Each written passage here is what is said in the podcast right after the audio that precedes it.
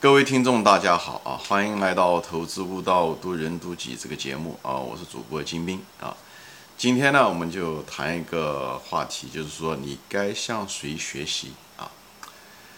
嗯，怎么说呢？人的一辈子，一个人就是想，无论是想成功也好，或者是想你希望这个人生，嗯，有所呃收获也好啊，就是很多情况下，绝大多数人其实。都是瞎撞瞎摸啊，想成为自己，但是最后的结果是大多数人都没有成为他们想成为的啊。这中间其实有一个误区，就是很多人没有一个，就最捷径的一种方法啊，有效的方法，实际上是你应该有个偶像啊。呃，但是很多人因为自大，他不愿意有偶像，内心里面其实就是自大啊，他也许自己都没有感觉到，所以他。很多人就没有偶像，最后的结果是他还嘲笑别人有偶像的人，最后的结果他一生可能一事无成。原因在于什么呢？就是你，因为当你一个人偶像并不完美啊。我在其实我做过很多有两三期节目，就关于偶像的作用啊。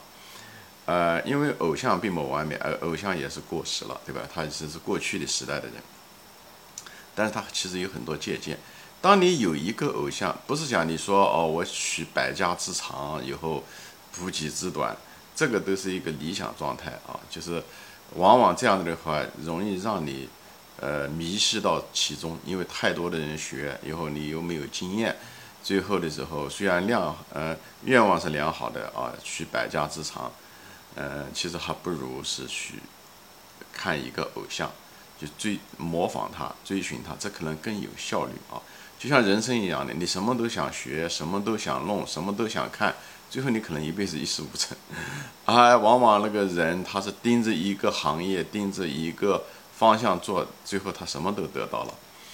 所以有些东西看上去就是事实的结果啊，并不像你想象的那样。所以我就在这地方就不展开说了啊。其实偶像的作用其实是很重要的啊。所以你如果是个年轻人，我建议你把自己的身段放下来，把自己的那种自大放下来啊。呃，你先模仿啊，先。树立一个偶像，呃，以后先模仿再创新啊，先模仿再创新，这样子的话，呃，你的那个成功的概率要比别人大很多啊。啊，我在别的节目中的提高，我真的就不赘述了啊。那么下一个问题是什么呢？就是你这种偶像，你向谁学啊？谁？你应该向谁学？那么你应该向谁学这个问题呢？在回答这个之前呢？其实你应该最问的一个最首要的问题就是什么呢？你是谁？啊，就像所使使有所有的工具一样，我说过，啊，你选什么样的工具用，跟这个使用者本人有关系。你是什么样的水平的人，你就用什么样的工具。啊，以后你水平高了以后，你再用选择别的工具，它是这样的一个过程。所以不要上来眼睛就盯着工具本身。嗯，你的偶像的作用也是一样的。你向什么样的学？首先，你要把自己先定位好，我是谁啊？我作为一个使用者，你是谁？你才能决定向谁学。你当下是什么样的一个状态，什么样的水平，就向谁学，好吧？那么向谁学呢？无非就两种人啊。我个人认为啊，特别是在投资中的时候，啊，无非就两种，一种是天才啊，对，你可以向天才学。那大多数人，你如果是天才，我认为啊，你就应该向天才学。但是呢，大多数人其实都是普通人啊，至少开始的时候是个普通人。这时候我其实并不建议你向天才学，因为你向天才学的时候，天才说的很多东西，你不一定能听得懂啊，你听的可能似懂非懂，或者是你如果按照他那样子做的话，嗯，你不一定有效果，和有的时候甚至适得其反，好吧？因为这个层次不一样啊，就像一个小学生一样的，你刚上上小学以后，你想去听大学教授的说法，虽然大学教授说的东西都是对的，嗯，你也崇拜他，但是你可能听的是似懂非懂。因为程度没到，等你上完了十二年的教育以后，上大学的时候，那你水平到了，你这时候听的时候，你就会有很深的体会。否则他说的东西，你要按照他做的话，很可能会得到一些很荒谬的一些结果啊。所以，嗯，你开始如果学的是拼音字母，你就是学的是拼音字母。所以天才讲的就是在这地方讲的就是普通人跟天才的区别就在这个地方。我们首先要承认我们自己是普通人，大多数人啊。以后呢，你像一些。呃，怎么说呢？不是天才的人学，他，他生来的时候，他开始的时候，可能从一个很微卑的一个开始，以后慢慢走向成功。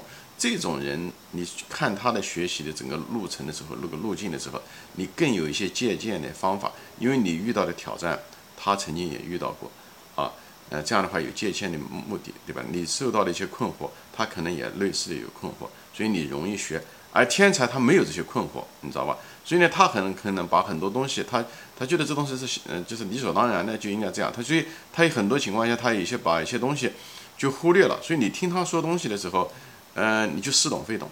以后你觉得那个东西他觉得可以做，你要上去做的话，你可能就不行，因为他可以挑两百五十斤的担子不用换肩，但是你可能只能挑二十担的，嗯，二十斤担子。你如果不换肩的话，那结果你可能走十步就倒下了。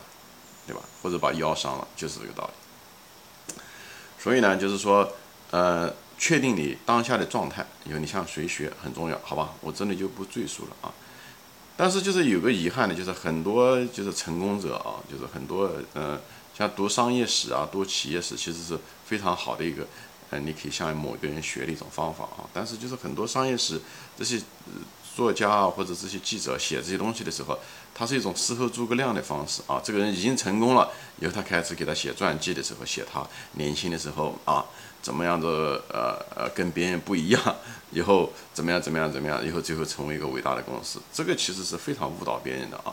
这样的话，好像嗯，好像这些人一步步的从卑微的一种环境走出来，以后走到一种很伟大的，呃，把他这个卑微的中间的挣扎的过程整个忘掉了。就是说的好像他天生来就是这样，其实根本不是的。很多真正伟大的人，他们从来不是天才，他们嗯都是开始的时候都是个微卑的一个结果啊。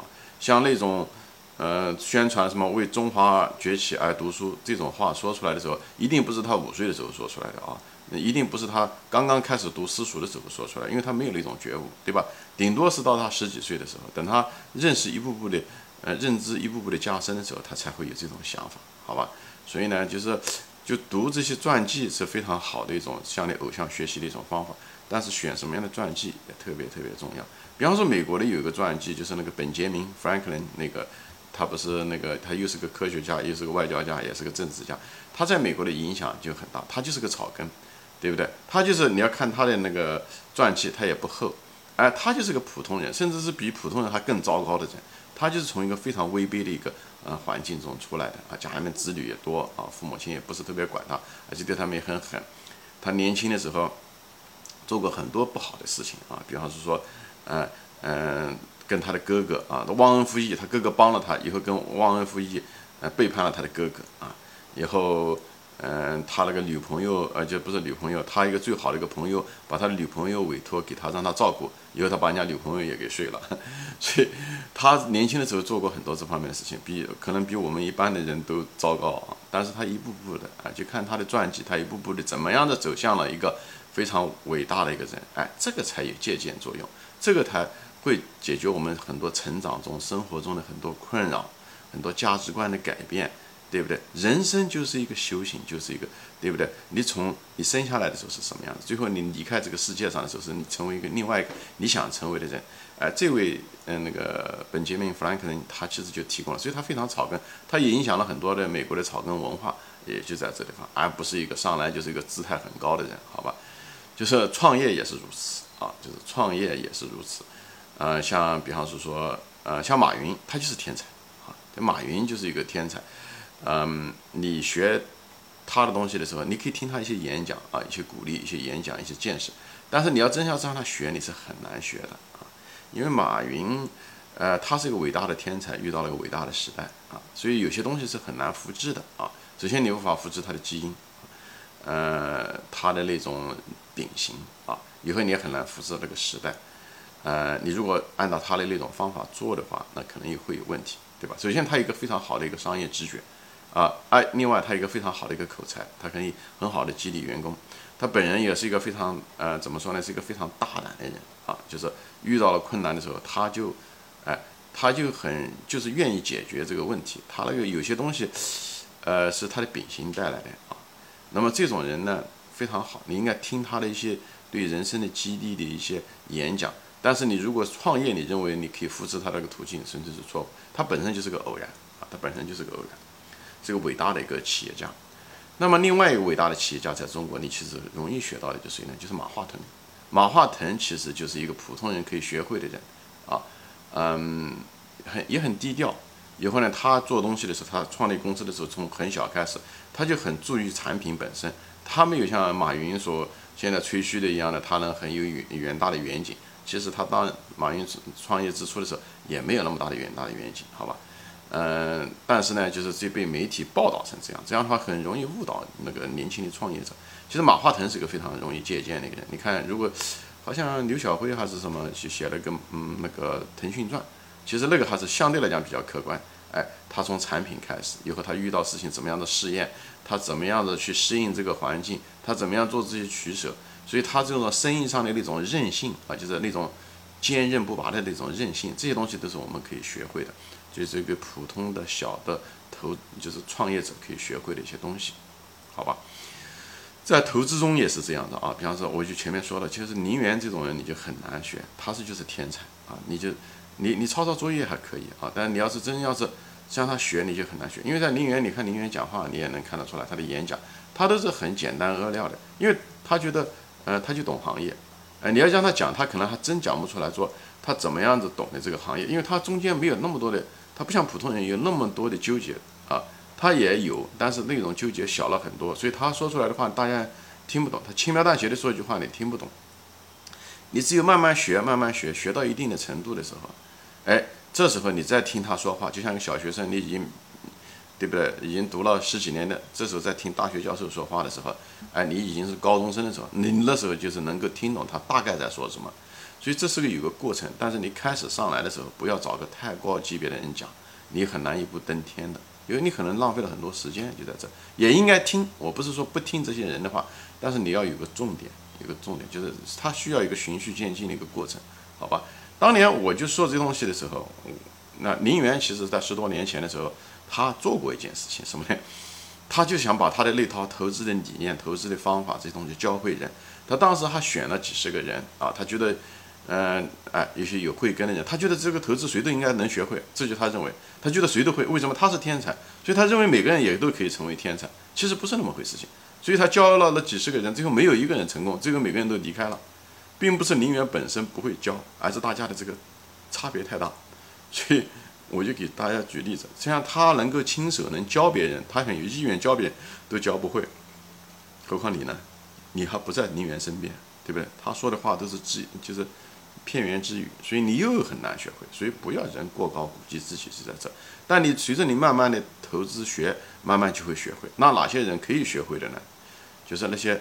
你应该看的是什么呢？就是我前面推荐过一些书的人，像董宝珍先生的书，哎，价值投资的春天，他就是慢慢慢慢的走向投资，以后对投资有很多的思考。像李杰先生的那个书啊，就是散户的境界之道，这些东西，哎，那个才是真正我们普通人应该学的，应该哎好好的看的，慢慢的修养。等你到了一定的程度的时候，你这时候再看林园的，这些天才的说的东西，你就会有感觉。你就会感觉好，就像你十二年的义务教育学完了之后，你听教授的东西，你就能听得懂，好吧？我就给大家说一下，你学东西的时候，哎，怎么样的学，要向谁学，时间的顺序是怎么一回事？情这样的话，你的更有效率，哎，走的弯路要相对来讲少一点，好吧？行，今天就说到这里啊，谢谢大家收看，呃，也欢迎大家转发与别人分享，我们下次再见。